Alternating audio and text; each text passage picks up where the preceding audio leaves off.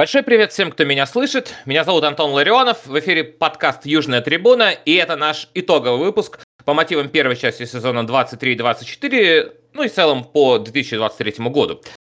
Со мной в нашей виртуальной студии, как всегда, Максим Федерятин, а еще... Еще пока никого. Но, конечно, мы не можем оставить такой знаменательный выпуск без видных гостей, которые обязательно к нам чуть попозже будут присоединяться. Ну а пока, привет, Макс, с наступающим тебя Рождеством и Новым годом!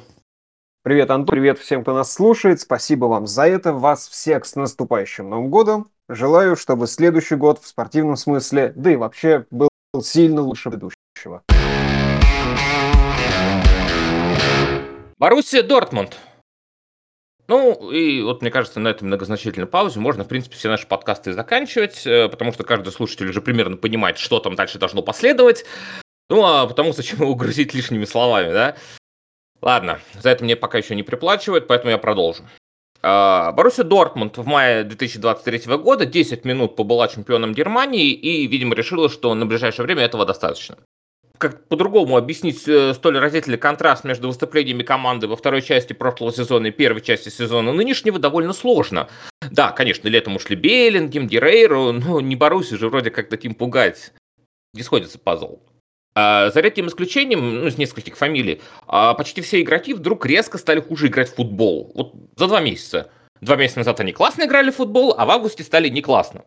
И до декабря, в общем-то, тоже не очень классно. Вот такая вот загогулина получилась. А может, во всем виноват исключительно главный тренер Баруси Эдин Терзич, э, также известный как физрук. Я знаю нескольких человек, которым такая формулировка погреет уши. Но э, с вопросом о том, а что же реально случилось между маем и августом 2023 года, я и сам хочу начать выпуск, и поэтому такой вопрос Максу и адресую. Вот что там случилось за эти чертовы два месяца? Э, Макс, сразу скажу, что уход Джуда и Рафа я за ответ не приму. У нас и не такие ребята уходили. Ну, дело в том, что это, тем не менее, одна из причин, потому что Джуд был тем связующим элементом в центре поля, который, наверное, все-таки формировал Боруссию прошлой весной. И да, с уходом э, вот этих двух важных, как казалось, э, игроков, с э, вот этим моральным ударом в мае, как будто что-то сломалось, что надломилось, возможно, даже не видное на первый взгляд, но все то же самое, что было прошлой весной, вдруг внезапно перестало работать этой осенью. Как будто бы мы планируем, пытаемся играть в тот же самый футбол. Мы видим те же самые элементы, но перестала работать какая-то очень важная штука. И вот ее нащупать, идентифицировать, вот это вот очень важная история для и главного тренера, и всего его штаба, может быть, это что-то на уровне какой-то химии. Может быть, это что-то на уровне э, физики, перегрузов игроков. Э, может быть, это что-то на уровне ментального здоровья, когда им нужно, не знаю, может быть, больше мотивации или меньше давления, или наоборот, больше давления. Потому что разительные, э, разительная разница между выступлениями Боруссии в Лиге чемпионов, например, и в чемпионате и в кубке. Иной раз складывается у меня ощущение, что как будто в Лиге чемпионов им играть интересно, и они с горящими глазами выходят, и в футбол понятный и привычный им у них получается, а в Бундеслиге такие, ну что мы тут не видим? Ну вторые, ну третьи, ну четвертые, ну какая разница? А там сейчас еще и пятое место будет из Бундеслиги выходить. Зачем нам вообще стараться? Это то, что как будто бы мне видно с дивана, и такие выводы можно сделать. Я не знаю, насколько они адекватные, насколько они реалистичные, но вот эта вот незаметная штучка, которая сломалась за летнюю паузу, ее бы очень хотелось бы найти, идентифицировать, причем не нам с тобой, а в стане Боруссии. А, Максим, слушай, ну, э, в таком случае э, я могу тебе здесь оппонировать, ну, ну и что, вот, вот они, ты, значит, если играть они там не хотят, но мы таким образом можем э, просто скатиться к дискуссии уровня, разогнать всю команду, да, как вот на sports.ru пишут всякие там комментариях всех разогнать, и, э, вот, всех уволить там и до свидания. У нас в телеграм-канале, кстати, тоже многие так пишут. Я думаю, они понимают, о ком идет речь. Да, ушли Джуд, э, ушел Рафа, да, ну, блин, э, я не просто так сказал, что они такие уходили. Уходил Эрлинг Холланд, который был э, нашей одежд... надеждой и опорой, да, нашим бомбардиром. Вот, уш... Уходил Джейден Санчо, уходил на пике влияния, наверное, своего но заменяли же их как-то. То есть мы как будто бы бьемся вот об одну и ту же стену. Вот, и, ну, то есть вот они просто, вот они играли в футбол, а тут они не играют в футбол. Вот. У Себастьяна Ле, видимо, как бы все. Вот, он свой максимум в Боруссии. Ну, я надеюсь, конечно, что нет, но учитывая его зарплату и уровень влияния сейчас, э, который никакой, а, скорее всего, да. То есть э, он свой пик, я имею в виду, прошел по Руси, все, это была вторая часть прошлого сезона. Завезли Николаса Фюлькруга, который а, оказался еще более вариативным человеком, чем Себастьян Ле, и это помогает. Но авоз и ныне там. Все равно не складывается до конца, Максим, все равно до конца не складывается. Ну, конечно, не, не складывается, поэтому я и апеллирую к тому, что это должно в стане Боруссии быть разрешено. Понятное дело, что не только из-за потерь игроков проблемы складываются, и здесь нельзя снимать э, ответственность с, соответственно, ответственных лиц. Они не зря так называются. Это абсолютно не то, о чем я говорю. И большинство претензий конструктивных, которые выдвигаются к главному тренеру, к Терзичу, они тоже обоснованы. Абсолютно. Э, одно другое не должно сменять и подменять. Дело в том, что модель, про которую мы говорим, что уходили и Холланды, и Санчо, и Левандовский, и Гетце, и прочее, она не настолько стабильна, чтобы работать всегда. Да, продавали лидера, закупали нескольких других э, молодых перспективных, кто-то из них стрелял, э, превращался в лидера, и дальше вот эта вот цепочка, вот этот круг, который до сей поры не, не разрывался. Ну, ну с чего мы взяли, что он не должен разрываться? Ну вот, не заиграли. Мы в какой-то момент купили Шульцев, Азаров и прочих, и, и никто из них не заиграл, а это были супер перспективные ребята. Да, я вообще, кстати, согласен, считаю, что вот тот э, закуп, это был Тарган Азар, да, Ника Шульц и Юлиан Бранд, то есть они там, по-моему, чуть ли не втроем стояли с этими футболками, и, по сути, у нас только Юлиан Бранд остался среди них, хотя каждый из них приходил в статусе игрока э, своей сборной. То есть Ника Шульц был на тот момент игроком сборной Германии. Это страшно сейчас. Я не знаю, где сейчас Ника Шульц. Честно говоря, надеюсь, что у него все хорошо. Тарган Азар играл в сборной, ну, своей страны. В Гладбахе был одним из лидеров. Юлиан Брандт просто был э, чуть ли не э, такие вот, э, вот после Диосы, вот, а потом был Юлиан Брандт, то есть такая вот звездочка большая, молодая звездочка немецкая.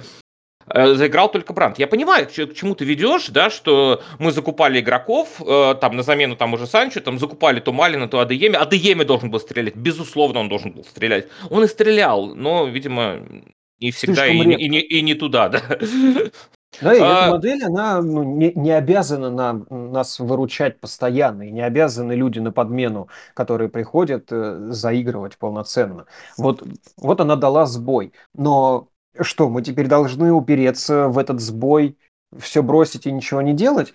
И это я все говорю к тому, что э, Терзич, конечно, как главное ответственное лицо, виновен в, во всех кризисах, которые при нем, в которые при нем скатывается Боруссия. Это безусловно, этого нельзя отрицать, это просто глупо. Но тем не менее, система чуть шире и проблемы чуть глубже. У нас, кстати, на канале в Телеграме Зюр Трибун, ссылка будет в описании, вышло довольно интересное и, ну, мне кажется, дискуссионное интервью одного из э, лидеров фанатской группировки Дортмунда.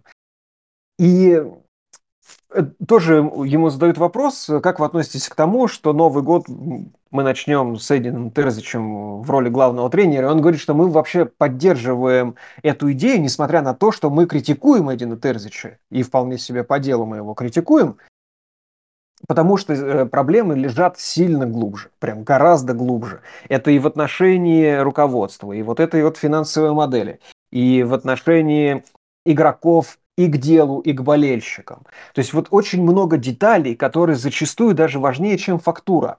А, они все сильно влияют. И я, кстати, надеюсь, что у нас сегодня получится поговорить э, с представителем фанатов истина со стадиона чуть ближе. Мне очень хочется вот такие вот вещи задать людям, которые смотрят футбол со стадиона, а не через телевизор, как я. А, да, мы обязательно пообщаемся с таким человеком, а, но э, взгляд, вот этот взгляд на проблемы э, Боруссии Дортмунд э, начала этого сезона, ну, поскольку, ну, все равно реально же еще начало, ну, декабрь, ну, come on. В прошлом году мы сами помним, что было. И сопоставить это с концовкой сезона прошлого, я хочу вот, чтобы на этот вопрос ответил человек, который очень много пишет и про немецкий футбол в целом, да и в принципе про футбол, и много о нем знает. И был уже у нас в гостях. Это Артем Денисов, автор телеграм-канала «Аргонавтика», автор одноименного блога на sports.ru, в общем, уже довольно авторитетный человек по этому вопросу. Артему давайте дадим слово, мы тебя слушаем. Мне кажется, что главное отличие осенней части нового сезона от весенней части прошлого сезона – это позиционная атака. Это главное, что отличает хорошую Боруссию от кризисной Боруссии – Э, в весной мы видели систему Терзича, когда э, Джан спускается третьим центральным защитником, когда э, Вингер, Малин и Адееми, они довольно свободно перемещаются от фланга в центр. Есть форвард-ориентир Алер, который и предлагает себя как форвард и постоянно подыгрывает. Эм, есть довольно хорошее продвижение от центральных защитников. В общем, это такая структура, которая правда эффективна, которая опасна, которая постоянно умеет давить.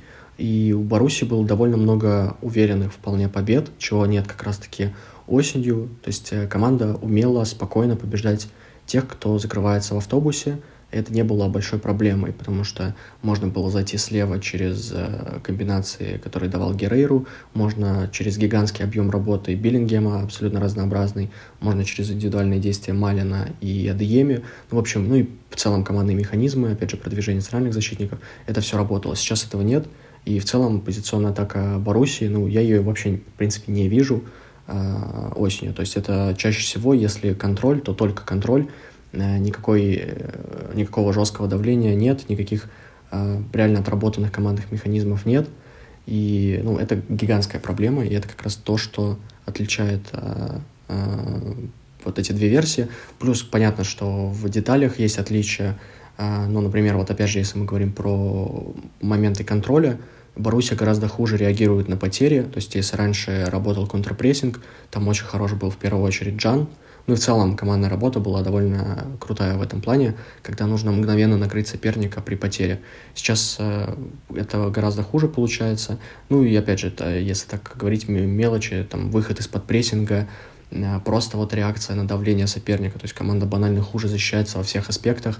И когда много пространства за спиной, и когда э, нужно вжаться в штрафную, э, везде бывают проблемы. Это, это объективно так. Вот в Бундеслиге это особенно отчетливо видно, даже а, не самые сильные команды могут задавить Боруссию территориально, и ей прям реально очень тяжело в таких ситуациях. Вот, вот такое мнение от Артема. Ну, в принципе, мы э, об, об этом все мы говорили он очень правильно говорит про то, что весной работали вот эти вот все истории, когда э, защита могла проходить повыше, или мы могли флангами атаковать. Но мне просто кажется, что дело в том, что этой осенью сильно ничего не изменилось. Я поэтому и говорил в самом начале вот про какую-то неуловимую штуку, которая сломалась и порушила всю игру Боруссии, потому что у нас также есть более или менее активные фланги с э, быстрыми вингерами, да. По-прежнему Мац Хумельс может сделать изумительнейшую, профессиональнейшую передачу прям в разрез э, через весь центр поля. То же самое может сделать и Ника Шлоттербек, и даже Николас Зюли. И все втроем они умеют протащить мяч через центр. Но вот этого вот диспетчера, вот этого сердца в центре поля, который свяжет все-все ниточки этой игры, по-моему, вот сейчас не хватает, и тренер не придумал, как его заменить. Вот это Но вот э, давай, давай, давайте все покажем на него пальцем, да, мы все понимаем, что этим человеком из нынешнего состава должен быть Юлиан Брандт. Да, ну, и, а, возможно, а, не а, в Бранте еще? проблема, а, не в самом а Бранте проблема, я имею в виду. А в, а в чем проблема? В его использовании, э, ну, в том, как он должен, э, какие задачи он должен брать на себя. Слушай, ну мы все понимаем с самого вот момента появления Юлиана Бранта в команде, да еще с момента того, как он играл в Байере, мы прекрасно понимаем, что Юлиан Брант это человек, вот он близкий к гениальности, да, где-то вот он может выдать что-то вообще невероятное. Мы понимаем, что с ним нужно что-то делать и как-то очень правильно вот с ним что-то делать, но как будто бы никто до конца так и не понял, что именно. Но вот это, кстати, вот это, это тренерский вопрос. Вот, вот. Э, решать, э, как обращаться вот с таким материалом. потому что, ну, там, условно говоря, мы знаем, что и Неймар, Неймар гений, да, но Неймара можно поставить опорным полузащитником, там он гением не будет. Футбол это командная игра, а команда это не только игроки. Поэтому ну, я, конечно, разделяю вот эту вот мысль, что ответственность лежит более или менее и на игроках тоже, и на тренере, возможно, в первую очередь, и на боссах клуба, и на тех, кто ведет коммуникацию между всеми этими департаментами. Это очень большой и сложный механизм. И, ну, на мой взгляд, немножко прям несуразно выделить одну фамилию во всем большом футбольном клубе и сказать, ты виноват, вот тебе 20 плетей, и uh-huh. с позором э, вали отсюда. Что, опять же, не снимает ответственности по персонале. Так, это вот понятно. У нас, у нас э, ответственность вообще трудно с кого-то снять. Ну, там их выстроить в шеренгу, там на кажд, каждому найдется что предъявить. Ну, там, наверное, за очень редким исключением, давайте все скажем, как его зовут, это Грегор Кобель. И все, а, а больше действительно некому. Э, ты знаешь, я вот сейчас, э, вот мы с тобой обговорили, да, вот такие а, вопросы, высказали, ну, высказали свои мнения. Я очень хочу послушать мнение прям изнутри. А ты как? Да-да-да, да, очень вот. сильно. Пора. Пришло. Это, это, это пора. Приветствуйте нашего первого гостя. Это Алексей Новиков, ваша фамилия, его фамилия, прошу прощения, а, пока вам не знакома, но это завсегдатай Вестфален стадиона, нашего любимого. Это человек, который ходит на наш стадион уж точно чаще, чем мы с Максимом, то греха таить. Вот сейчас а, Леша расскажет нам прям, как обстановка там. Алексей, приветствуем тебя. Привет, добрый день, я приветствую вас обоих. Ну что, Леша, как обстановка на Вестфальном стадионе? Что думают? Обстановка, в принципе, хорошая, несмотря на то, что последние, особенно результаты, были не очень, скажем так, не очень удачными. Хотя да, после последней игры, первый раз было несколько больше свистов против команды, то есть команда немного, но все равно больше было аплодисментов. Когда команда подошла после игры с Майнцем к южной трибуне, то все равно было аплодисменты, но потихоньку начинается, как мне кажется, сейчас более негативное отношение из-за uh-huh. неуспешной игры команды. А скажи, а вот это не, ты сказал негативное отношение, это негативное отношение больше все-таки к игрокам или больше э, к тем, кто принимает решения? То есть Эдин Терджич, Себастьян Тель, Ханс Юатим Вацке. Кому больше претензий? Ну, э, это тяжело сказать по-разному, скорее всего, к команде, потому что у многих чувство, что эм, игроки, которые, в принципе, еще полгода назад вроде бы хорошо играли, вдруг не могут ничего делать. Но, и понятно, Э, к, руковод... к руководству, хотя там ближе даже к Келю и к Вацке, но и лично у меня такое ощущение, что Терзич, он, да, это как бы наш человек, то есть человек с трибуны, но, может быть, ему как тренеру все-таки не хватает, чтобы тренировать команду, которая должна иметь цель стать чемпионом Германии хотя бы. Угу. Вот мы э, уже, наверное, больше года в э, подкастах разных говорили о том, что э, вот Макси, эта фраза Максима, я не буду ее красть, что обучение, когда Терзича назначили тренером, даже, наверное, уже не исполняющим обязанности, понятно, что тогда была пожарная ситуация после увольнения Люсиана Фавра, что обучение Терзича на тренера обойдется нам довольно дорого. То есть это будут и кризисы, и проблемы, проблемы куча, но а по-другому никак. И Терзич как будто... Терзич должен не на Баруси, мол, тренироваться, э, тренироваться быть тренером, уж извините за такую тавтологию. Но вопрос такой, э, в прошлом году, когда мы уходили на паузу, вот перед чемпионатом мира, там был очень странный чемпионат мира посередине года э, футбольного, мы занимали место, по-моему, мы сейчас на пятом месте, по-моему, тогда было шестое, поправьте, если я не прав. И как бы обстановка чуть не хуже была. А, Леша, скажи мне, пожалуйста, как фанаты относились к команде год назад, когда вот примерно такое же место было в таблице, и сопоставь э, с сейчас, вот все, что у нас есть, то есть пятое место, 6 очков до Лейпцига, по-моему, то есть, ну, не так все и страшно. Вот в прошлом году было отношение какое-то, там было больше надежд, и, чем сейчас? Мне кажется, надежд было даже меньше, но Мгм. и связано было в прошлом году это с тем, эм, у нас было, в принципе, много травмированных, и, в принципе, почти всем было понятно, потому что между сентябрем и, нояб- и ноябрем мы, по-моему, каждую неделю по три игры было. То есть всегда была игра суббота, среда, суббота, и то ли чемпионат, то ли кубок, то ли Лига чемпионов. И было понятно, что игроки просто устали. И в прошлом году у нас был такой игрок, как Беллингем. То есть это именно игрок, который э, делает разницу. В этом году такого игрока нету. Поэтому, то есть, как, э, все равно я думаю, что, в принципе, четвертое место еще реально в этом сезоне. По той причине, я думаю, что Штутгарт не задержится в, э, на первых местах и в итоге опустится на пятое, шестое, седьмое место. Хотя, может быть, я ошибаюсь. Получится ли это точно, тяжело сказать, потому что нету игрока, который делает разницу. То есть все-таки потеря Джуда Биллингема, она, на твой взгляд, это, ну, это прям очень серьезно. Потому что мы обсуждали здесь э, э, до этого с Максимом, что вроде как у нас и уходили игроки э, знаковые, то есть это был и Эрлин Колт, был Джейден Санчо, ранее уходил там и Марио Дёц, уходил Роберт Левандовский, но их удавалось заменять. То есть все-таки Джуд пока не заменим, да? Да, то есть, по, по крайней мере, я не вижу никакого игрока, который бы его смог заменить. Э, Дюранвиль, может быть, но молодой, пока у него только, в принципе, травма были. То есть он, по сути, полторы игры сделал.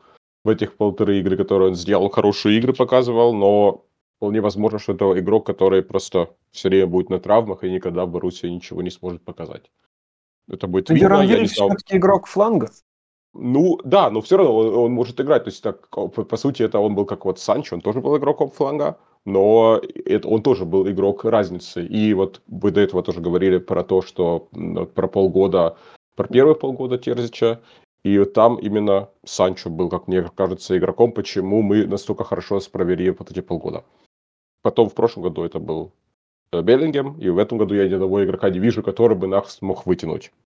Вот весной э, казалось, что Джан может на себя взять вот эту вот роль тренера и тот игрок, который будет делать разницу, потому что он был важен и в построении атак из глубины, э, о чем вот как раз Артем говорил, э, что он опускался в линию к защитникам, он поднимался, и он был хороший в созидании, и он был хороший в разрушении. Но вот что я понял, э, что в футболе загадывать и прогнозировать самое э, неблагодарное дело, потому что ситуация перед прошлогодней паузой была примерно такая же, как и сегодня, да, но то, что случилось весной и то, что мы наблюдали в мае, это абсолютно феноменальная история. Э, можешь, пожалуйста, рассказать настроение э, Зюда и вообще стадиона, фанатских кругов э, перед последними финальными майскими играми?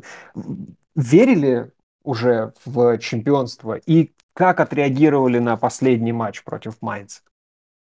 Ой, это, это для, для меня лично очень тяжелая тема, э, потому что, ну, то есть, э, как бы сейчас немножко моей истории, потому, э, игра была, то есть, финальная, вот эта игра против Майнца была 27 мая, а у меня 28 мая день рождения, и у меня, то есть, у меня было так, класс, мы станем чемпионами, и я смогу свой день рождения праздновать на Борзикплац, это там, это площадь, как бы, где образовалась Боруссия Дортмунд, у всех было как бы предпраздничное настроение, ну и у меня особенно из моего дня рождения, и вот потом вот это произошло.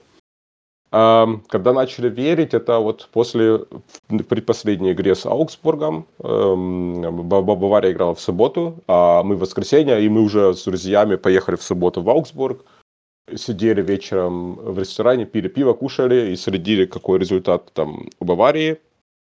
И увидели, окей, они, они по-моему, или в ничью сыграли, или проиграли. И было понятно, что теперь, если мы выиграем, мы поднимемся на первое место. И после этого у нас последний тур, игра с Майнцем, мы играем дома. У нас до этого дома мы во, в, во втором круге, по-моему, все игры выиграли. Э, и у нас была разница мячей по играм что-то там типа 35-4, я не знал. Точно, но последние игры мы все выигрывали с большим количеством мячей. И Майнц, который находился на девятом или десятом месте, дома ты обязан обыгрывать. И за счет этого у всех было эм, достаточно позитивное настроение. Все были после победы э, над Аугсбургом уверены, мы будем чемпионами. Потому что наш, у нас был более слабый соперник. Бавария играет вообще в гостях, может быть, они даже не смогут э, выиграть. И эм, в субботу утром я вот где-то в 11, игра была по немецкому времени в 15.30, я где-то в 11 часов поехал уже в бар, тоже встречаться с друзьями, уже весь город был полон черно-желтыми футболками. У всех было видно хорошее настроение, все уже предвкушали этот праздник, эту победу. Может быть, это тоже была ошибка, то, что, что все эм, фанаты ожидали как бы, победы, ожидали, что все, вот мы э, станем чемпионами. И команда не была, может быть, готова к этому к, к этому еще. То есть, как бы для, на них было очень большое давление оказано, и они, наверное, не смогли с этим справиться, я не знал. То есть, Я думал, что если бы в последней игре играл Беллингем, мы бы выиграли. Но у него, к сожалению, травма была, то есть что за счет этого он не смог участвовать в игре. И в первые 10 минут после того, как игра закончилась, я как ну сначала, то есть было полное молчание полном стадионе, то есть все в это как бы ну, не верили, не могли понять, что произошло. И потом был, э, в принципе, это правильно, то есть что команда показала, Южная трибуна оказала команде поддержку, то есть они получили, их никто, не, не было никаких свистов, конечно же, что были только аплодисменты, что они старались, но в итоге не смогли этого сделать. Ты рассказал команда... про этот день. Прости, да. у меня мурашки. Я как будто снова его пережил. Конечно, катастрофа. А в какой у момент... Меня тоже ты... сам, да. И у меня тоже самое. То есть у меня тоже, я когда рассказываю, думаю, а, не хочу, не, не хочу рассказывать, и у меня сразу тоже ну, немножко настроение портится, и тоже опять-таки мурашки, что я думал, ты бы был, ты, ты бы мог стать наконец после там сколько 10-11 лет подряд Бавария выиграла чемпионом. Никогда такого, то есть настолько близок ты не был к чемпионству. Я думаю, в ближайшие 10 лет не настолько, настолько близок ты опять-таки к чемпионству не окажешься. И вот так просто волосится, то есть так эм, не выиграть. Этот, в, эту игру. в какой момент ты понял, что не будет чемпионства? Вот что это за секунда была? С финальным свистком или раньше? Да, нет, я, в принципе, до... Э, ну, в принципе, до 70-й минуты, когда еще там что уже 2-0 был, э, думал, окей, все, не получится. Потом на, на э, и это было заметно на трибунах, потому что то есть, первые 45 минут была потрясающая атмосфера. Э, чем дальше шла игра, тем э, хуже становилась атмосфера. И потом появилась информация, что Кельн сравнял счет 1-1, и тогда в течение 10 минут была опять-таки атмосфера потрясающая, то есть опять вся трибуна пела, и, это перекинулось на весь стадион. И потом, где-то это было, по 85-я минута, пошла информация, что Бавария опять-таки гол забила 2-1, и сразу же опять-таки атмосфера ушла.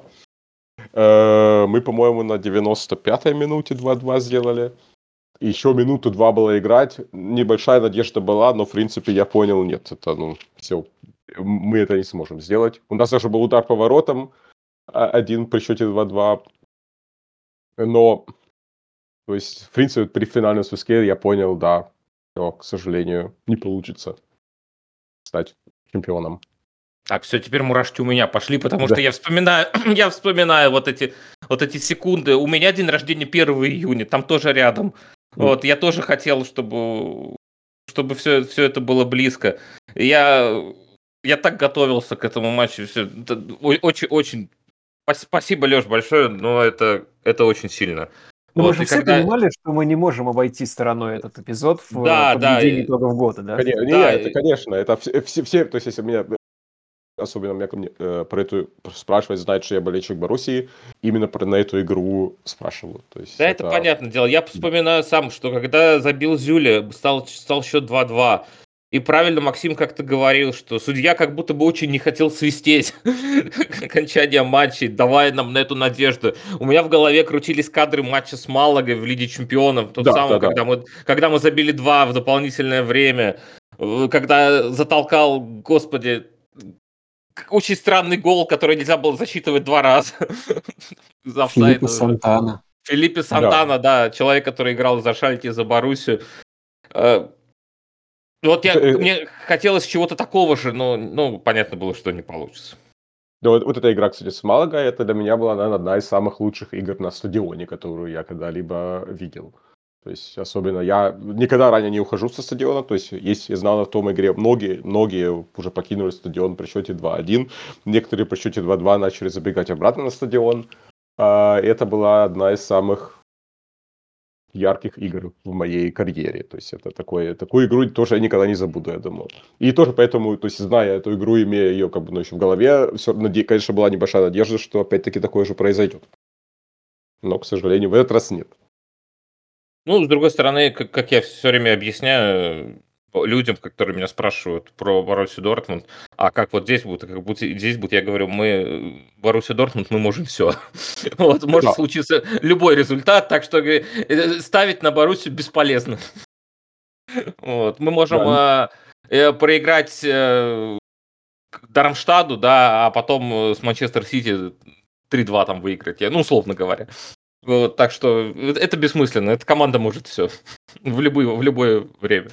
Да, и потом у нас была эм, э, в июне, э, ах, не в июне, а в августе встреча с э, двумя игроками. Ну, то есть э, есть в Баруси так называемый фанатский совет, э, Мгм. куда входит часть там фан-клубов и различных фан- организаций. И я смог ну, на этой встрече участвовать. И э, вот и оба игрока были Алер и Майер там, и они рассказывали, то есть про как они эту ситуацию э, выжили, или как, какое у них было чувство, и тоже благодарили фанатов за реакцию, за то, что эм, команду никак, ну, не освистали, не освистали, что команда получила такую поддержку, они говорили, что для них это большую роль играло. А, Леш, а скажи, на этой встрече можно уже было задавать вопросы свободно, Да, правильно? да, да. А у, у Алера спрашивали про пенальти? По-моему, Потому что я, я, поясню, я поясню, почему задаю этот вопрос. А, Когда был матч, у нас в прошлом сезоне штатным пенальтистом был Эмре Джан. Почему пошел именно Себастьян Аллер? Это был красивый жест, учитывая его предысторию? Или что это было? Тяжело сказать, ну, это, это, ну, как мне кажется, то есть это был бы как бы не очень приятный вопрос, поэтому я думаю, этот вопрос никто не стал задавать. А ты сам как А, думаешь, почему именно Аллер пошел? Из-за красивой истории, на самом деле, может быть. То есть я есть тоже это- это не э, понял, потому мне кто-то да. говорил, то есть кто смотрел игру по телевизору, что по глазам Малера было понятно, он не забьет. И Мгм. эм, я этого не видел, то есть я эту игру и не смотрел после повторе. Э, то есть поэтому этого, может быть, это было на самом деле неправильное решение ему давать, но э, решение принимают игроки на поле, то есть Терчич сказал, он это, с этим был согласен, и Чан был с этим согласен. То есть он сам сказал, Мгм. окей, ладно, бей, бей пенальти. То есть это, то есть споров-то не было. И он, у него, может, такое чувство было, что да, я забью, я нападающий, я, то есть, как бы главный нападающий, и он, в принципе, тоже второй круг прекрасно провел, то есть, поэтому можно было ему дать пить. Я согласен с тобой, да, но часто можно слышать, что э, пенальти и как ты играешь вообще, это абсолютно разные вещи. То есть э, Да. в, в Гладбахе пенальти бил э, Рамиль Бенцебайни, один из пенальтистов. Мгм. То есть Штиндель был и бил Бенцебайни, вот, если что. Вот, и сейчас Бенц, Бенц играет у нас, э, и если что, можно ему еще дать. Вот, а Ну, как бы не самый очевидный как- вычет. Как будто Как бы не самый играет, я бы- очевидный как, как он играет, я бы ему не давал бы, но ладно, это другая тема. Но это, а, а пенальти это вот совершенно другое. Да. То есть, э, мне кажется, я не помню, я помню, то есть, да, вопросы про это были, ну, не на нашей, э, где мы были с, с двумя игроками, а то есть после ему задавали эти вопросы, но я, честно говоря, даже не помню, как, как он на это реагировал. То есть, я думал, что он тоже с этим, э, ему, конечно, был недоволен, что не забил пенальти, и, может быть, это тоже одна из причин, почему он сейчас так плохо играет. То есть, кроме того, кроме той болезни, которая у него была, это, может быть, вторая причина, почему он не, не может подняться на тот уровень, который у него во втором круге был. Леш, э, на самом деле я обратил внимание, что не так часто слышу, как Вестфаленштадион свистит. Э, причем не в сторону соперников, а в сторону своего клуба. У меня такой есть вопрос, потому что если посмотреть на интернет, если посмотреть на публикации в Твиттере, на комментарии к э, официальному каналу Боруссии, если посмотреть на наш канал в Телеграме и на чат, то недовольство ну, слишком высоко.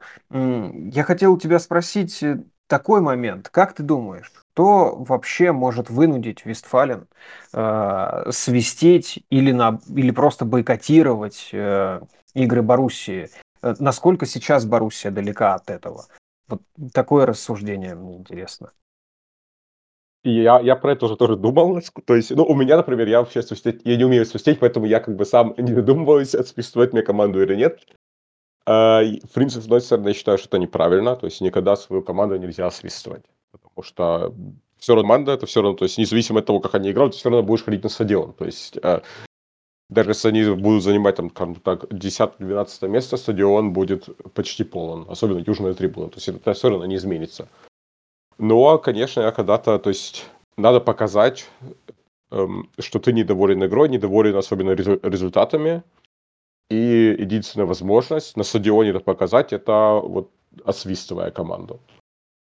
Эм, Когда это было бы реально, то есть если, например, вот сейчас первые игры, э, э, в, которые начнутся зимой, и там э, первые две-три игры Боруссия обязана выиграть, и если там не будет победы, то тогда, я думаю, начне- атмосфера начнется меняться, и будет намного больше критики на стадионе, критики по поводу команде.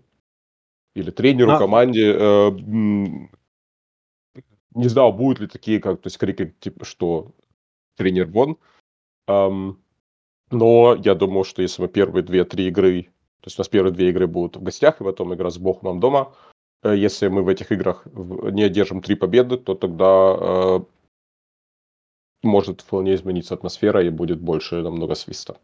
Может реакция фанатов на стадионе и вот в таких мероприятиях, которые организует клуб, повлиять на кадровые изменения, ну как то увольнение главного тренера, например? Нет. Я думаю, нет. Мы с Максимом как-то обсуждали, буквально, наверное, это было после второго э, матча со Штутгартом, который был еще хуже, чем первый, а куда, казалось бы, хуже. И я сказал Максиму, что вот если увольнять Терзича, то надо увольнять его примерно вот сейчас и полностью уже менять, э, то есть это уже обращение куда-то к Хансу Якиму Вацким, Э, что надо тогда не менять, потому что уволить тренера, ну, это самое простое. Ну, что можно сделать? Давайте уволим тренера. И не ставить вместо него какого-нибудь очередного молодого, перспективного немецкоговорящего специалиста, коих там навалом, э, скорее всего, там Оливер Гласнер, да, Босс Венсен есть, которого уволили из Майнца, с Майнцем у нас он старые отношения по всем фронтам. То есть вот не заменять его на человека, который ну, ну, вряд ли, ну, что-то, ну, может выстрелить, может не выстрелить, ну, черт его знает. А брать уже по-другому, брать человека, который, ну, тренером именно, то есть ставить не на игроков, как мы э, ставим, да, э, вот мы сейчас мы наберем молодых, они вот заиграют, мы их там продадим, а ставить на тренера. То есть э, надо брать именно тренера с именем. Э, я, я предложил кандидатуру, я понимаю, что это спорная кандидатура, но э, это кандидатура тренера, который, э, это тренер, который умеет добиваться результата, именно результата.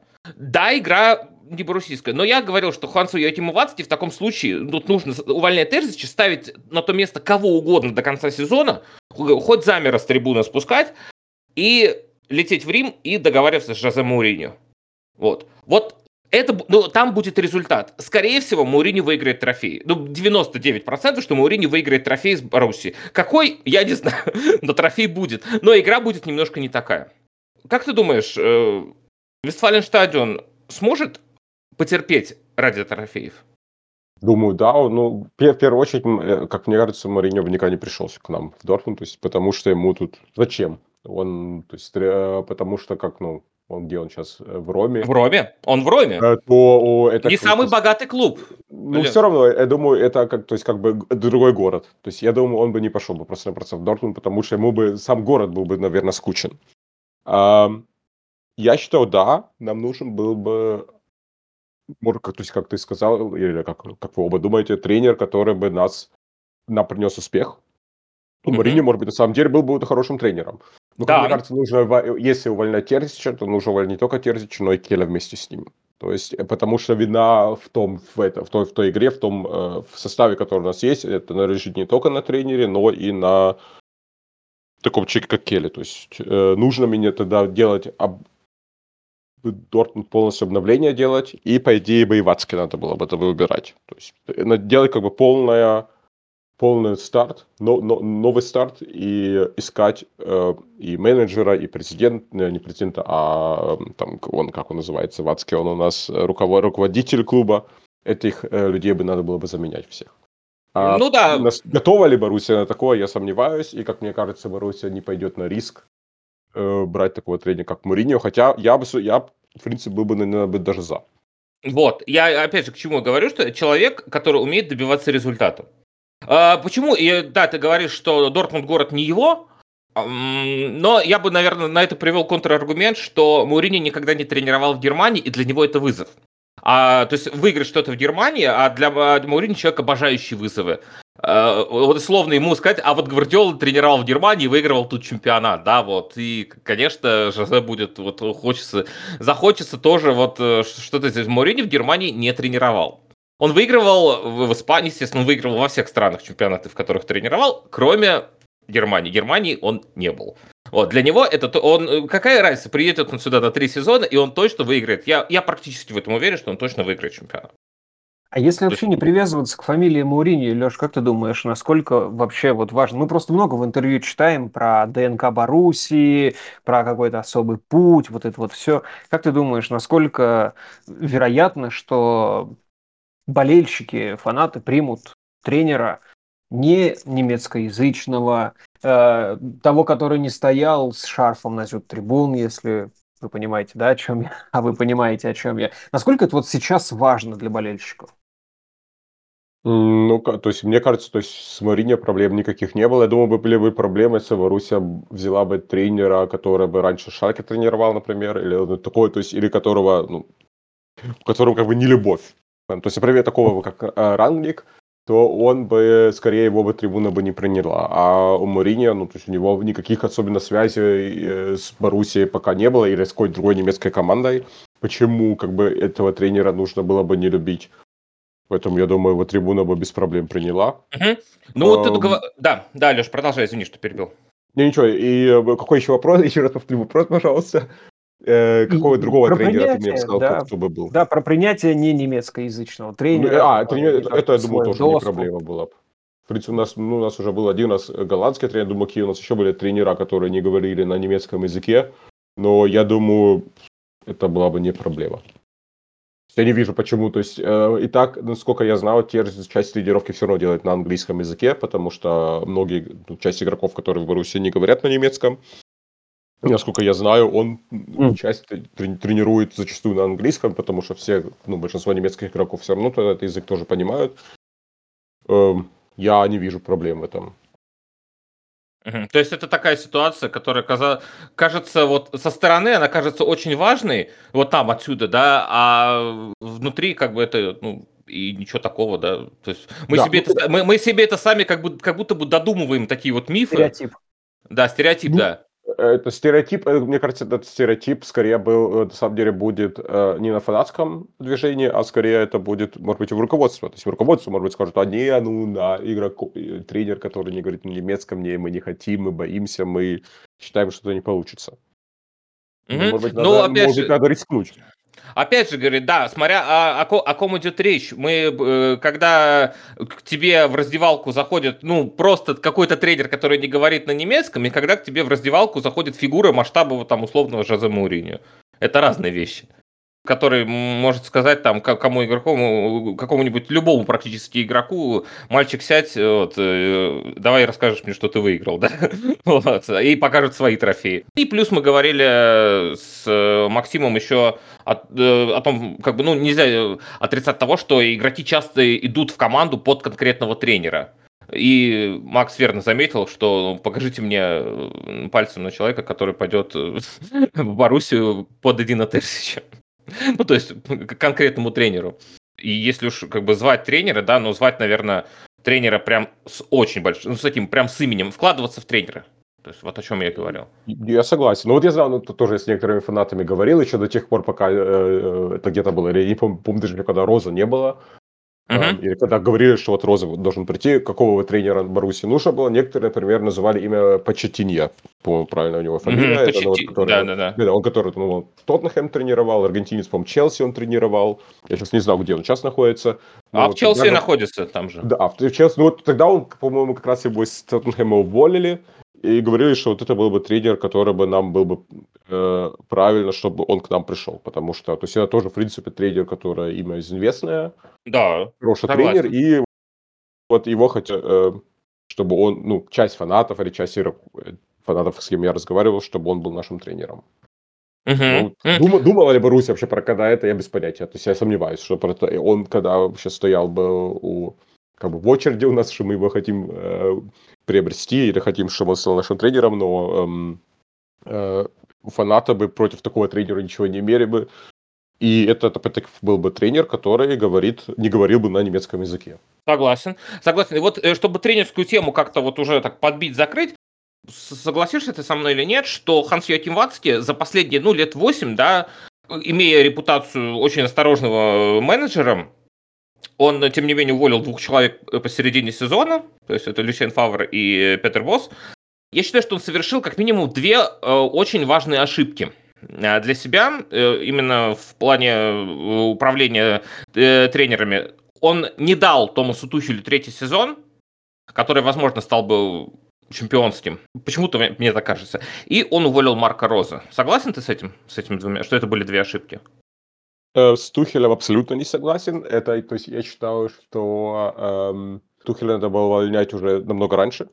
Причем, ну, это, это абсолютно не спортивное решение было бы, а эм, человеческое решение. То есть как он, как человек был плохой человек, редиска, можно так сказать, нет. То есть о, э, э, его отношение э, внутри к игрокам и к командам и выражение, и, э, то, что он говорил в интервью, было зачастую неверным. Например, что вот после чего, когда бы я его сразу бы уволил, это, по был в первый или второй его сезон, это я не помню, э, мы купили э, шведского молодого нападающего, который потом ушел, у нас сейчас фами- фамилию я забыл. Ис-.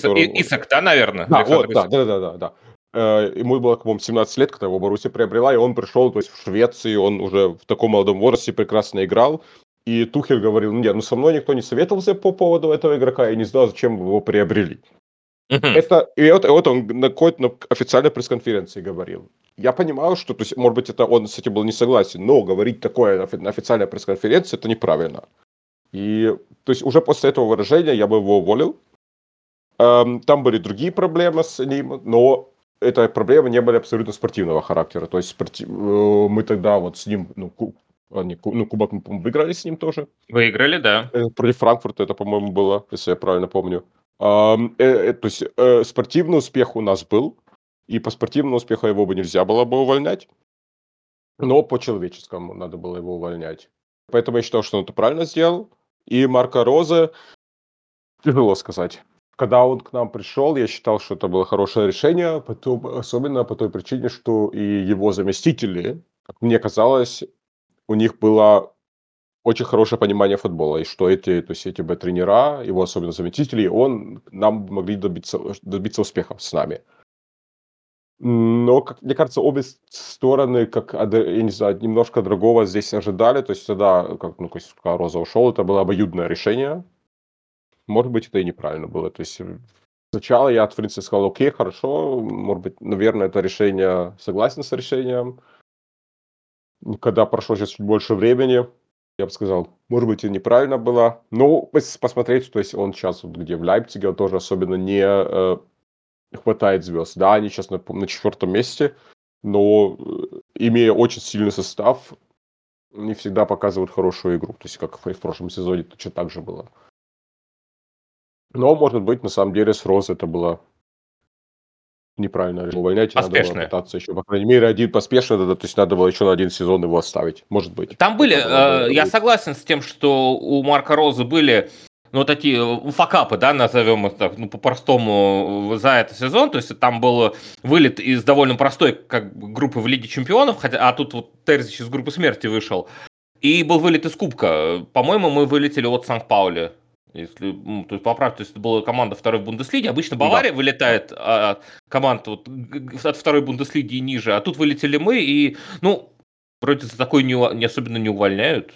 Уж Марка Роза так казался человеком. Э, я лично э, в эфире на одном из э, YouTube-каналов спортивных говорил, прям уверенно, в феврале, причем уже после вылета от Сан-Пауля, Э, после выли... Э, перед, по-моему, игрой э, в Лиге Европы на Глазго Рейнджерс мы тогда вылетели, если мне не изменяет память, говорил, что Марко Роза человек, который пришел надолго, потому что мы очень устали от тренерской чехарды и тут его в мае увольняют, э, и я был, я чувствовал себя как Юлиан Брандт, который рассказывал, говорит, я, вы знаете, я как бы обедал, да, и прочитал э, чуть ли не в Твиттере это сообщение о том, что Марка Розу уволи, уволили, да, у меня чуть ложка не выпала из рук. И я вот такой же сижу, как Юлиан Брандт, такой, что? То есть это последнее, что мы ожидали в том сезоне.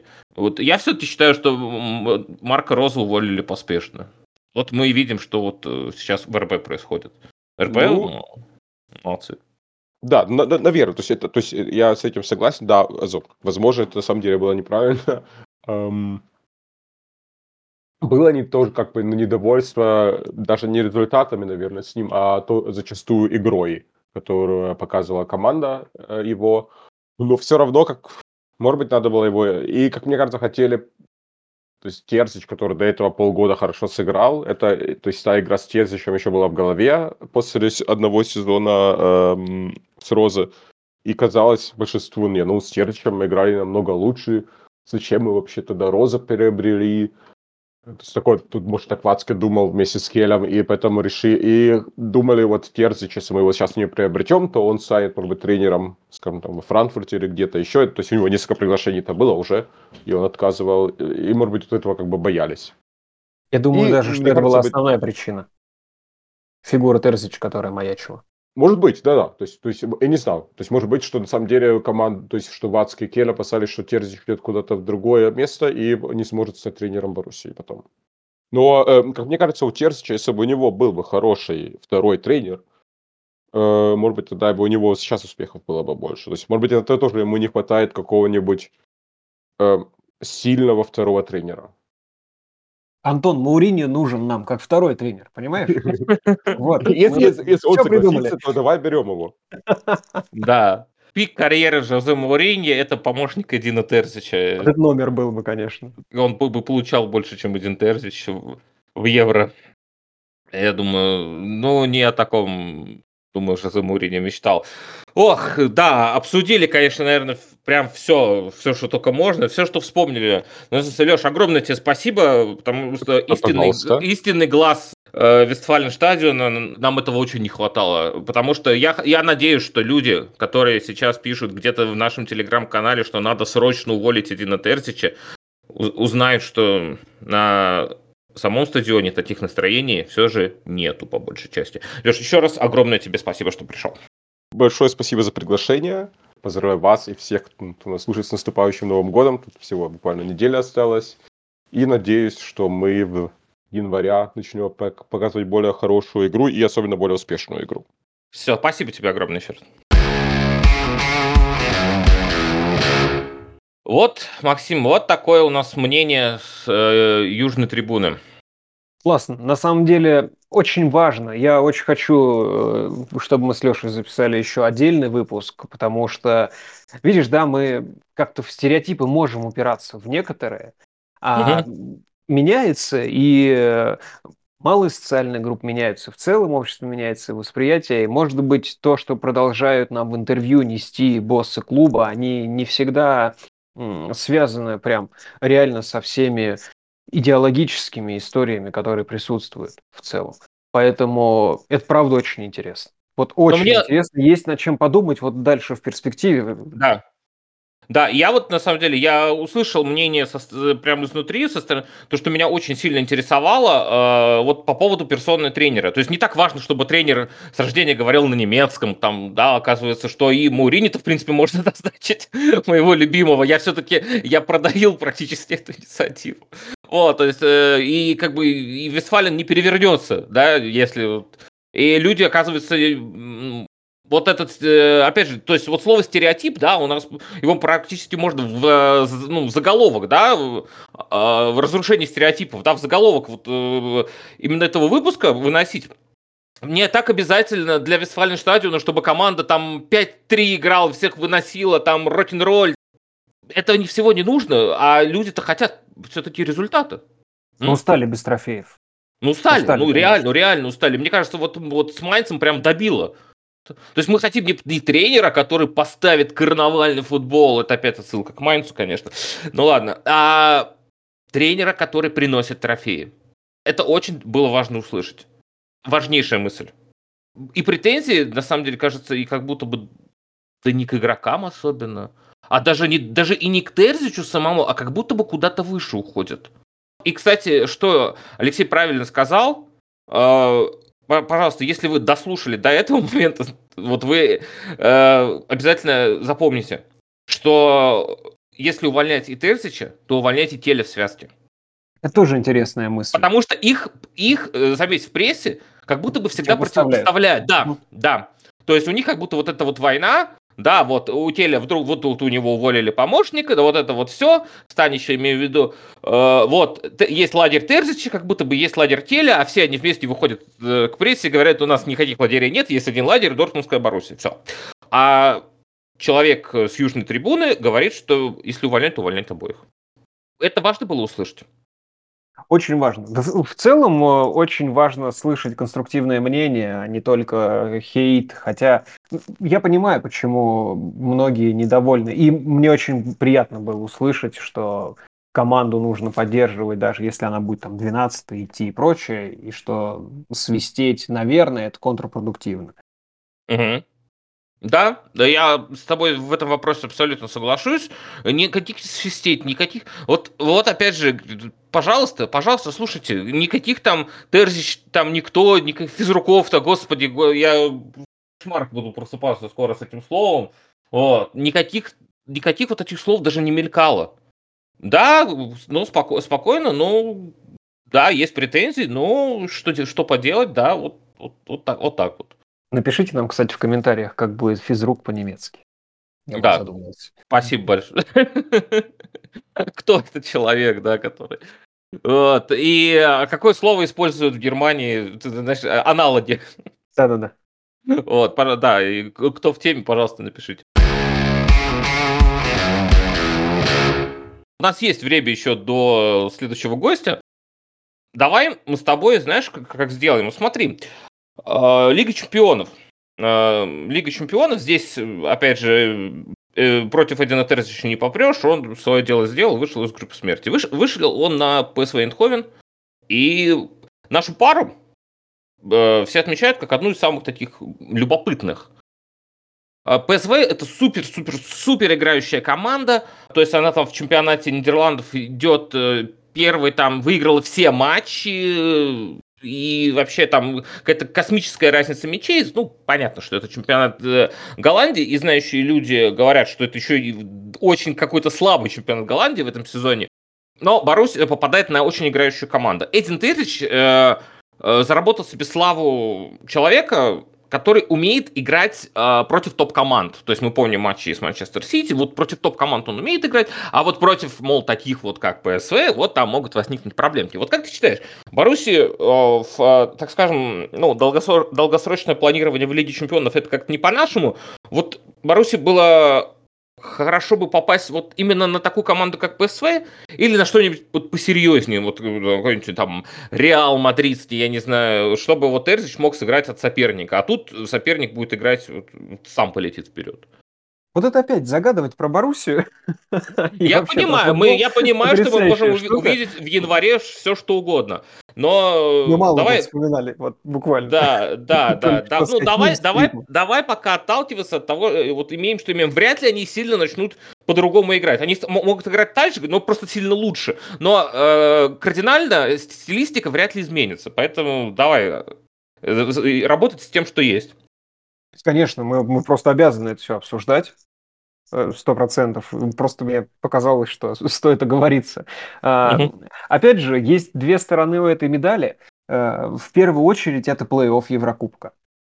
В первую очередь это шанс э, громко заявить о себе даже не столько как команде, а сколько игрокам. Каждый мечтает в Лиге чемпионов под гимн сделать что-то фантастическое и в чем обвиняют сейчас футболистов попасть во всевозможные нарезки и эм, получить какую-нибудь классную карточку в футбольном симуляторе и прочее.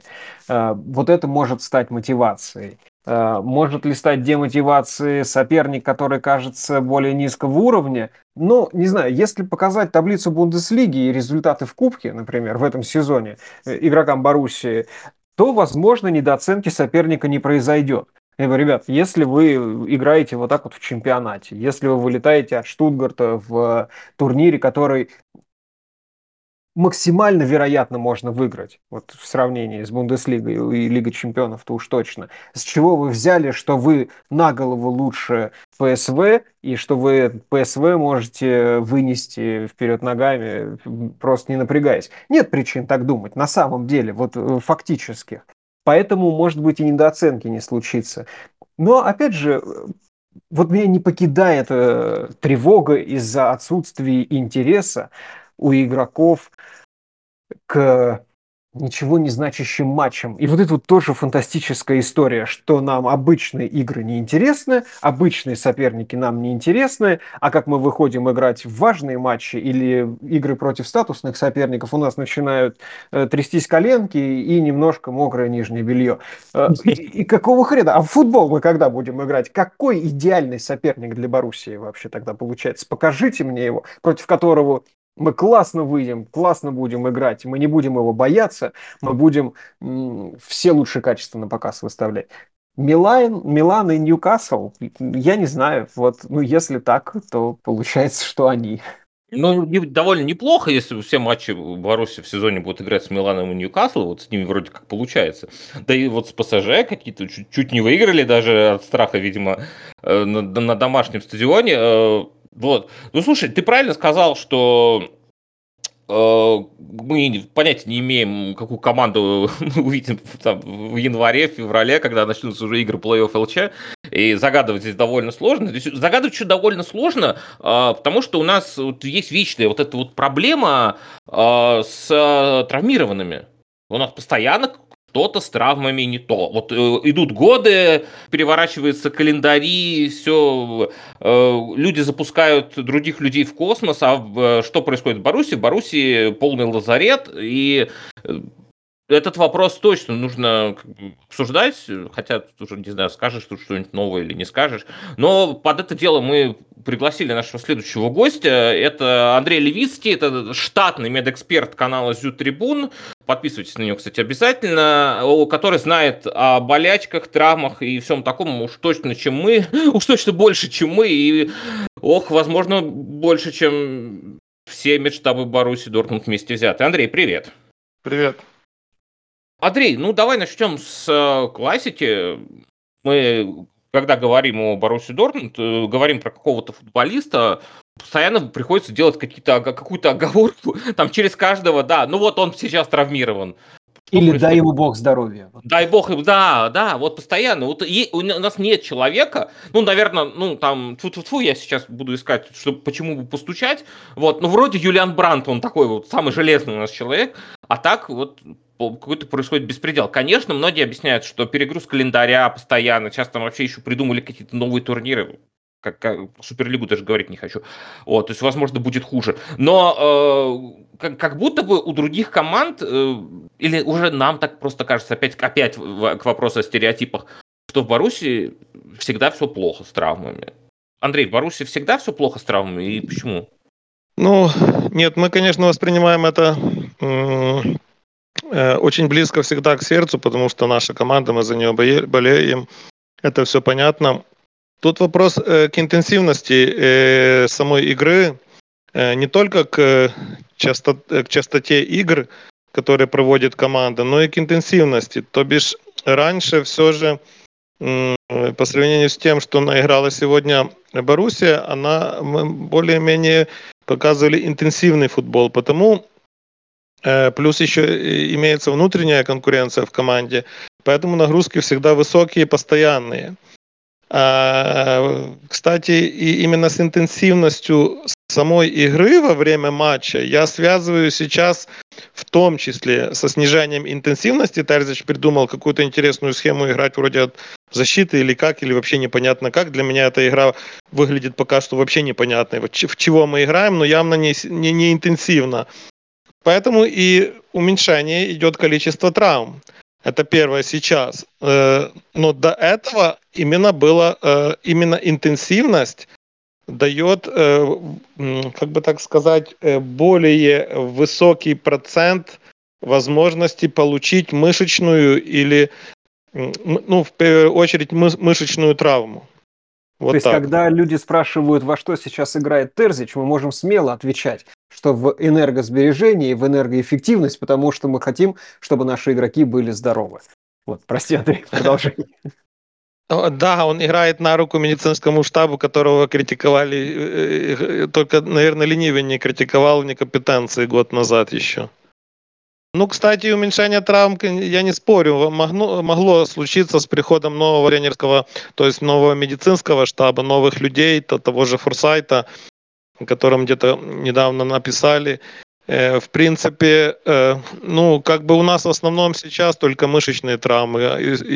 Исключение это кто у нас? Это Рюерсон. А что, кстати, расшифруй э, для наших слушателей по Рюерсону, что, тоже казавшийся, кстати, железным человеком, ну там в Унионе как будто других тут и не берут в Унион. А что там у Рюерсона? И по прогнозу сначала говорили там январь, потом февраль, сейчас уже на март передвинули. А потеря Юлиана это, ну, это больно. Что, что по Рюерсону? Что, что случилось с ним? всюду, э, во всех источниках, всюду э, написано вот этот вот инбанферлецунг, повреждение внутренней связки колен. Ну, как сказать, э, эта травма не очень, не, не самая приятная. Во-первых, почему? Потому что связки – это структуры, которые не восстанавливаются, в принципе, до изначального уровня. А, то бишь восстановление там организмом идет совершенно через другой процесс, то, и структура связки, которая была до травмы, она, она уже никогда не будет такой как, э, такой, как раньше. Там будет замещение другой тканью, что делает связку изначально уже слабее, чем до травмы. Э, все, ну, это стабилизирующий компонент колена, то бишь э, то, что позволяет человеку удерживать себя в, вертикально в пространстве э, во время нагрузок. То бишь теперь Юлиан, наверное, уже э, потеряет какую-то часть своей железности. Конечно, есть компенсаторные э, варианты, есть компенсации мышечные, есть компенсации с помощью, если вы заметили на игроках, есть так, так званые кинезиологические тайпы. Это у нас с ними любил кто играть? Биллингем я. Да, да, да, Биллингем, да. Биллингем э, любил с ними играть. Вот они, они компенсируют эти все, это, это повреждение, но все равно до той формы, которая была э, до э, травмы, э, этот компонент колена уже не вернется. Э, а... Вот, потому и строки восстановления такие размытые. В принципе, в принципе, это три месяца в среднем в среднем. Хотя на трансфер-маркете стоит почему-то какая-то странная цифра 31 декабря. У Дюранвиля и Адееми вопросы, а вот у Троицы Мечем, у Коко и Рюрсон стоит время возвращения предположительно 31 декабря. Ну, я по Рюрсону сомневаюсь, что он вернется. Ну и еще другой неприятный момент. Такая травма ведет потом к увеличению возможности э, рецидивов, получения угу. рецидивов. А, Андрей, а скажи, пожалуйста, вот э, такая травма, она там, насколько я помню, никакого особенного ну, столкновения не было. Почему такая травма, э, ну, получается? А такая травма, не, она не нуждается в столкновении. Там э, можно неправильно распределить вес при угу. прыжке, при движении, скажем, какой-то там пируэт или резкая смена э, вектора движения, и вот тогда они и травмируются, эти связки. Там вместе с связками травмируется также еще капсула суставная, о чем не написано, но я думаю, что там не одна связка травмировалась, потому что без травмы связки не может быть. То бишь, это сопровождающий компонент. Обязательно там еще втянется капсула, там главное, чтобы еще и мениск остался цел. Но ну, об понятно. этом не говорят. Об этом не говорят. Хорошо, Андрей, э, еще вопрос. Э, последние дни только читаешь про то, что про то, что Суперлига, казалось бы, вот-вот будет, э, а очередной какой-то турнир а-ля межконтинентальный кубок только где-то летом. Ну, то есть перегруз календаря очевиден. В Баруси, который и так в лазарете чуть больше, чем все, у нас что, нам надо второй состав уже поднимать тогда? я не знаю, я просто не понимаю уже, что это будет. Нам надо завозить человек 50 в команду, ну потому что играть будет не этим совершенно. Вот, вот этот перегруз календаря, это правда? Вот реально так плохо? Вот прям совсем? Что это уже перебор. Это надо перестра... пере... я, уже, я уже включился, да, я уже думаю, как ответить. Это надо перестраивать подготовку э, игроков полностью и всю. Это должен по-другому совсем работать э, медицинский штаб, э, физиотерапевты. Они должны как-то совсем менять план восстановления и подготовки игроков. Ну, в принципе, э, медицина сейчас далеко ушла, у нас есть большие возможности, и все равно, но, но все равно вот есть много вопросов к, к игрокам, к подготовке, к мышечным именно травмам, это, это неизбежные вещи.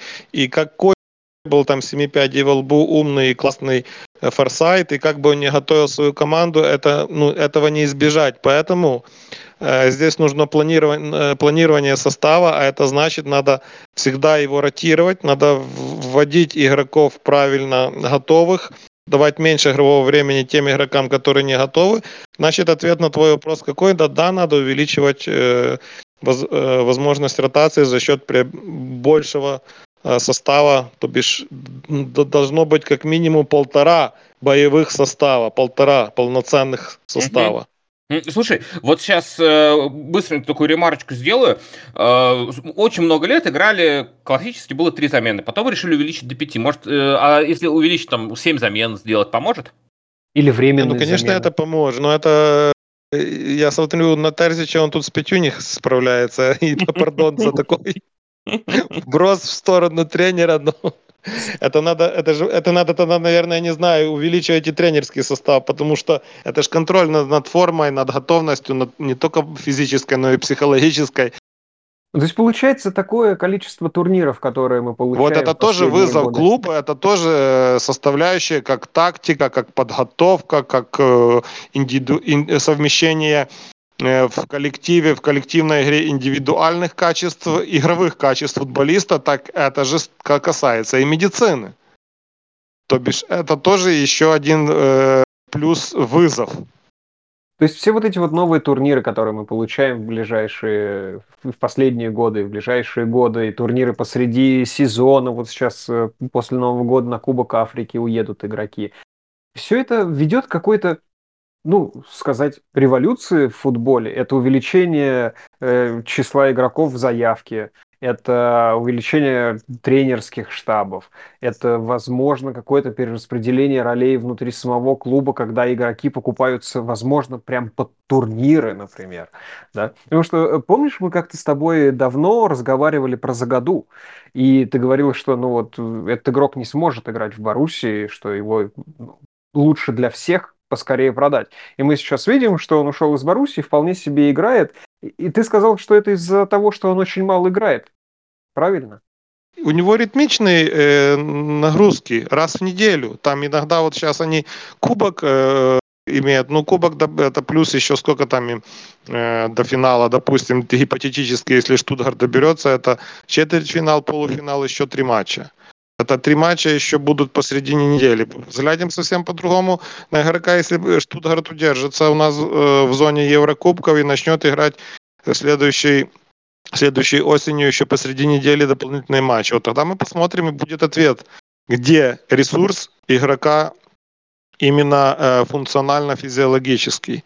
Но я придерживаюсь такой своей мысли, идеи, что вот когда сейчас идут ритмичные нагрузки раз в неделю, этот э, игрок, он успевает восстановиться, успевает привести себя в форму к следующей игре, игре и быть готов. Но все эти топ-нагрузки вот. это не было. К сожалению, правильно? наверное, таких игрок, такие игроки составляют основную массу э, всех футболистов в командах.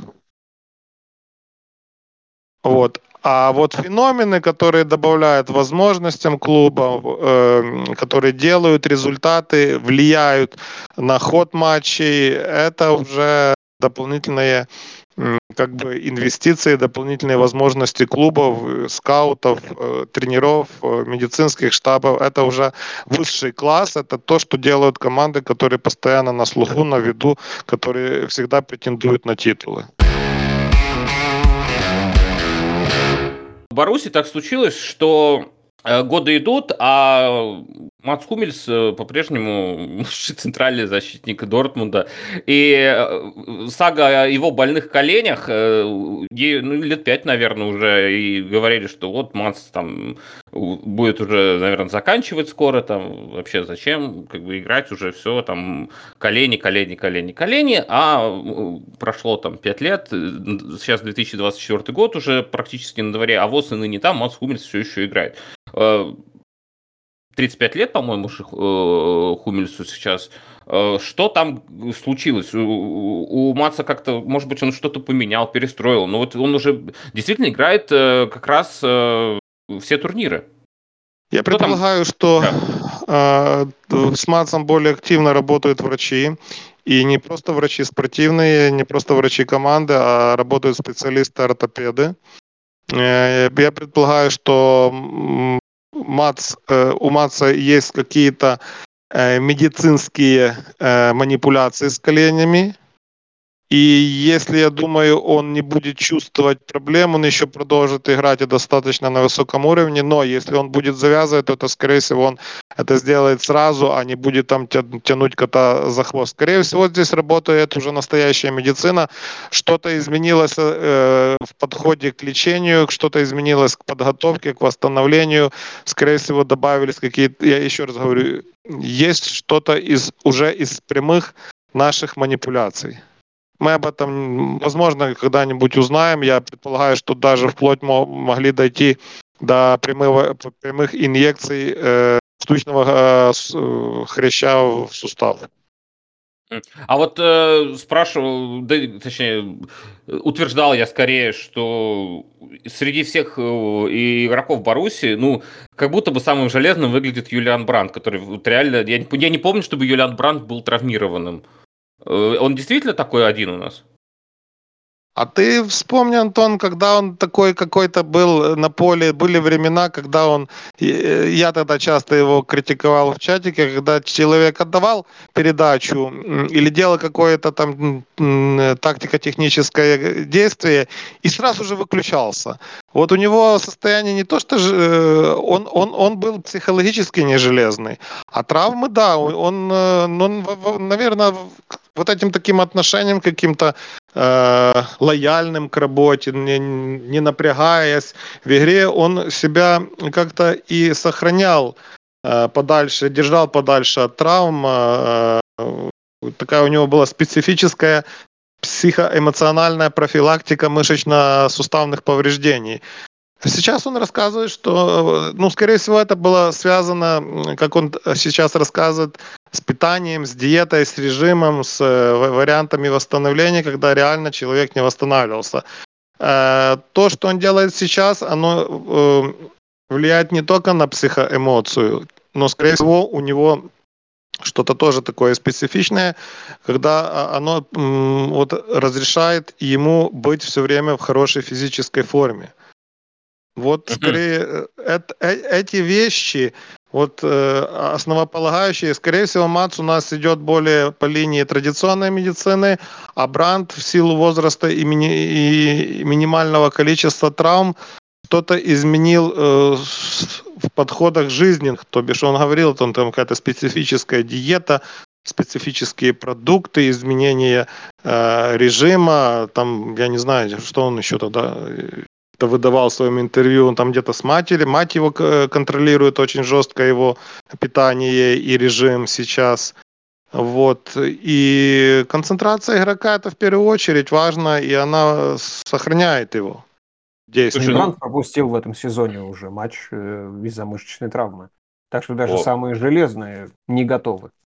Ну, да. есть другой железный человек у нас, который практически не, не играет, потому железный. Зюле, его тяжело травмировать. По Бранту, кстати, для меня было вот открытием. Я, кстати, не знал вот этих подробностей мелких, но теперь, если что, буду хвастаться э, в приличном обществе такими знаниями. А скажи, пожалуйста, есть какие-то догадки? Э, ты, кажется, писал у нас где-то в э, телеграм-канале об этом. Что летом, за время лета случилось с Себастьяном Алле? А, да, я писал, я думаю, это не, не, не летом, э, ну, черт его знает, как это повлияло незабитый пенальти и на, на него. Но если он действительно проходил химиотерапию, это, ну, это не может э, не сказаться на функциональном состоянии организма. Это будет, э, это такая, удивительно, что он быстро очень заиграл, э, хотя мы абсолютно не знаем подробностей вообще ничего, какая была. Там есть классическая химиотерапия, есть вариабельные э, препараты, вариабельные сроки, есть курс один, есть несколько, скажем, лечение разбитое на несколько курсов. Этого ничего не известно, но химиотерапия обычно, она человека очень сильно так э, по функционалу опускает вниз, и дальше начинается восстановление э, у меня этот немецкий в голове шрифт суши, э, шаг за шагом. Угу. Вот. И э, он, скорее всего, э, не делал шаг за шагом, а просто такими прыжками хотел вернуться на поле. И э, опять же, ну мы можем, э, как со своей стороны, как медики, э, добавить изменений в реабилитации, в процессе восстановления, когда человек реально быстрее восстановится но ресурс организма, он же не бесконечен. И, скорее всего, вот, вот, вот где-то э, эта э, возможность гиперкомпенсации была использована как раз весной. А за межсезонье он не смог ее восстановить. Это первый вариант. А второе, не исключается рецидив и опять повторный курс. Хорошо, все, отличный ответ. Андрей, спасибо тебе большое за такие медицинские подсказки для нас, для наших слушателей. Так что вот по Бранту для меня вообще было каким-то откровением. Андрей, спасибо большое, что пришел. Я всегда рад помочь. С наступающим тебя Новым годом, с наступающим Рождеством. Да, с Рождеством. Отме- отметь его как надо. Надеемся, что уж после зимнего перерыва Боруссия, как в прошлом году, тоже нас всех будет радовать. Макс, вот тебе такое, такие мнения. Вот, это расширение кругозора. Мы благодаря таким, э, такому общению понимаем, что футбол состоит из очень большого количества нюансов. Да. Что каждая проблема сильно глубже, чем она кажется на первый взгляд. Э, я очень сильно люблю не то чтобы новые знания, да, а новый ракурс, новый взгляд, э, другой mm-hmm. взгляд. Поэтому мне очень нравится футбол. Поэтому Борусью интересно болеть. Не скажу, да. что счастливо, но интересно. Но, да, как, как говорится, будет интересно, да, если, если вы планируете начинать болеть за Барусь, мы можем вам э, гарантировать, что будет интересно. Ну, давай, наверное, уже в рамках какого-то общего подведения итогов э, поговорим о вот чем, ну, так скажем, чуть-чуть. Э, у нас был опрос э, в телеграм-канале Зю Трибун на тему того, а кто же лучший игрок Боруссии Дортмунд в 2023 году. И, дабы не томить э, всех, там с огромным, огромным отрывом победил Грегор Кобель. Понятное дело. Там победил Грегор Кобель. Хотя, даже так смотришь, думаешь, а кто же еще? Вот. Э, немножко обидно, что наш капитан получил 0%. Ну, по крайней вот, мере. Даже, даже Марко Ройс никогда, по-моему, в вопросах не побеждал с таким отрывом. Все все понимают, да? Вот, ну, как ты считаешь, действительно, да? Григорий вне конкуренции? Я сам голосовал э, за Грегора Кобеля, но я сильно думал. Я сильно думал, я выбирал между ним и Хумельсом. А я сейчас вот смотрю на результаты, Хумельс... И, понял, что, э... ты понимаешь, что не выбирали, да, особенно люди между э, Давай вот так вот прикину расклад, который на данный момент, там больше сотни уже голосов. У Грегора Кобеля 61%, он безоговорочный лидер. На втором месте расположился Джуд Беллингем, который, я напомню, еще в этом году играл в э, футболке Боруссии. И да. третье место вот сейчас между собой делят Хумельс и Брандт. Вот присутствие Бранта меня немножко удивляет, хотя у него есть хорошие матчи, у него есть определенное влияние на игру Дортмунда, поэтому что, Макс, ты удивляешься? Но я да, выбирал но... между Хумельсом и Кобелем. Слушай, ну ты же сам говорил, буквально чуть ли не в прошлом выпуске, что когда Брант выходил, вышел на замену, да, стало понятно, как перестроилась игра. То есть к нему, да. на, ты же сам приводил эту метафору про ниточки, да, которые как будто да. вот начали, что Брант начал вокруг себя стягивать вот, э, вот все пространство, да, сразу мяч у нас как-то стал держаться, вот, потому что Брант начал распределять. Конечно, Брант имеет влияние на игру по Руси. Его можно ругать, э, его можно там э, орать на него в телевизор, да, но Юлиан Брант имеет влияние на игру Боруссии, это безоговорочно. То есть это, это понятно. А, и меня, знаешь, еще что удивило? Ну, не то чтобы удивило, я понимал, что будет немного, вот, но как бы как-то слишком немного. У, у Ника Шлоттербека всего 1% голосов. А, а Шлоте э, такой защитник, которого все очень любят. Но, как выяснилось, на 1% любят. Тебя не удивило это? Видишь, э, наверное, он в позиции сейчас сильно проигрывает Мацу. И mm. если вот я с точки зрения болельщика думаю, если рассматривать, что я должен выбрать игрока, который лучший игрок в Боруссии в этом году, И если я смотрю в сторону защитников, потому что защиты тоже было немало очень хороших игр, и оба центральных защитника, конечно, важны в структуре сегодняшней Боруссии и с точки зрения обороны против более сильных команд, с которыми мы играем в Лиге Чемпионов, и с точки зрения построения атак, когда мы играем против э, каких-нибудь очень злых андердогов. Э, и, и, наверное, здесь э, просто выбор падает в пользу Хумельса. Вот и всего. Ну, вот возможно, да, слишком монументальная фигура. Да, за Наверное. Джана не голосует никто. За нашего капитана за... тоже упоминал, что 0%. Вот это да. вот с ума сойти. На него ставка колоссальная, мне кажется, была после лета.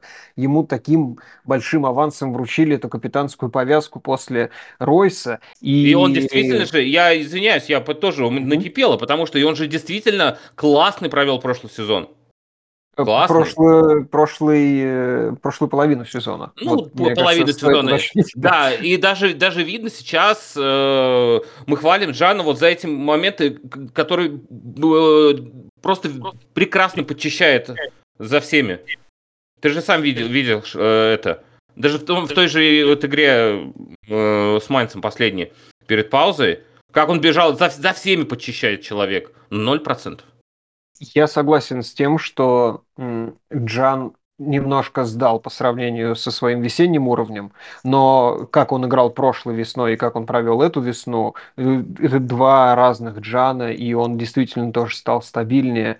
Э, так что, да, то есть я бы вот ему какой-то комплимент небольшой все-таки отвесил mm-hmm. бы, и мне кажется, что у него более или менее за последний год ну, прогресс, все-таки прогресс, а не регресс, что, ну, не про всех, можно сказать, игроков Мо- Боруссии. Согласен с, тоб- согласен с тобой, Джан, ну, он очень взрослый мальчик уже, и он как-то стабилизировался, можно сказать, может, обрел себя, не знаю. Вот э, такой тебе вопрос задам, дабы немножко разогреть э, срач, может, в умах людей, по крайней мере, для тех, кто дослушал до этого момента. А как ты считаешь, в этом списке, насколько а оправдано присутствие Марка Ройса? Ну, наверное, оправдано все-таки, потому что в прошлом сезоне по весне угу. он тоже был э, важным звеном. Он э, был все-таки капитаном команды, и пока еще как будто бы не время э, задвигать его на полку, чтобы он покрывался. Ну, пылью. хорошо. А, тут дру- другой вопрос. Вопрос, что сделал э, Марко Ройс такого, чего э, за весь этот год не сделал Дониел Малин, которого в этом списке нет? Это ко мне вопрос как к составителю списка. Конечно, конечно, конечно. Слушай, ну понятное дело... Все знают, кто этот список составил. Понятное дело, что там э, есть часть субъективного. А, мне кажется, при прочих равных, а сегодня Марко Ройс и Дони Малин, может быть, равны. Я слабо себе представляю, по каким критериям, конечно, их сравнить. Но если мы исходим из того, что вот э, ничего выдающегося и ничего отвратительно плохого они не сделали, то тогда Марк Ройс выигрывает за счет э, своих прошлых заслуг. Да? Мне было бы проще вычеркнуть из списка, там же в Телеграме 10 э, слотов для голосования, не mm-hmm. больше. Он ограничен технически, этот э, опрос. Да, понятно. И за этот список вывести Малина мне было существенно проще, чем Марку Ройса. Но дальше еще, если посмотреть, если мы говорим, говорили сейчас про лучших игроков 2023 года, то можно поговорить про какое-то разочарование от игроков, да, и я бы здесь, конечно, про наших вингеров, э, ну, сказал бы что-нибудь не очень хорошее. Я разочаровался в наших вингерах и в Доне или Малине, и в Кариме Адееме.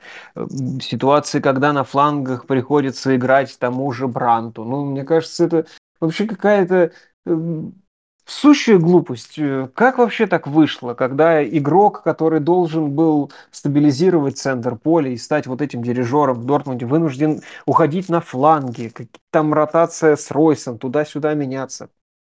Чудовищная история. Э, мы после игры с Майнцем, вот этой злополучной, все лето ждали Дюранвиля, который выйдет и мощно и, прокачает. И, и снова поправит все, да.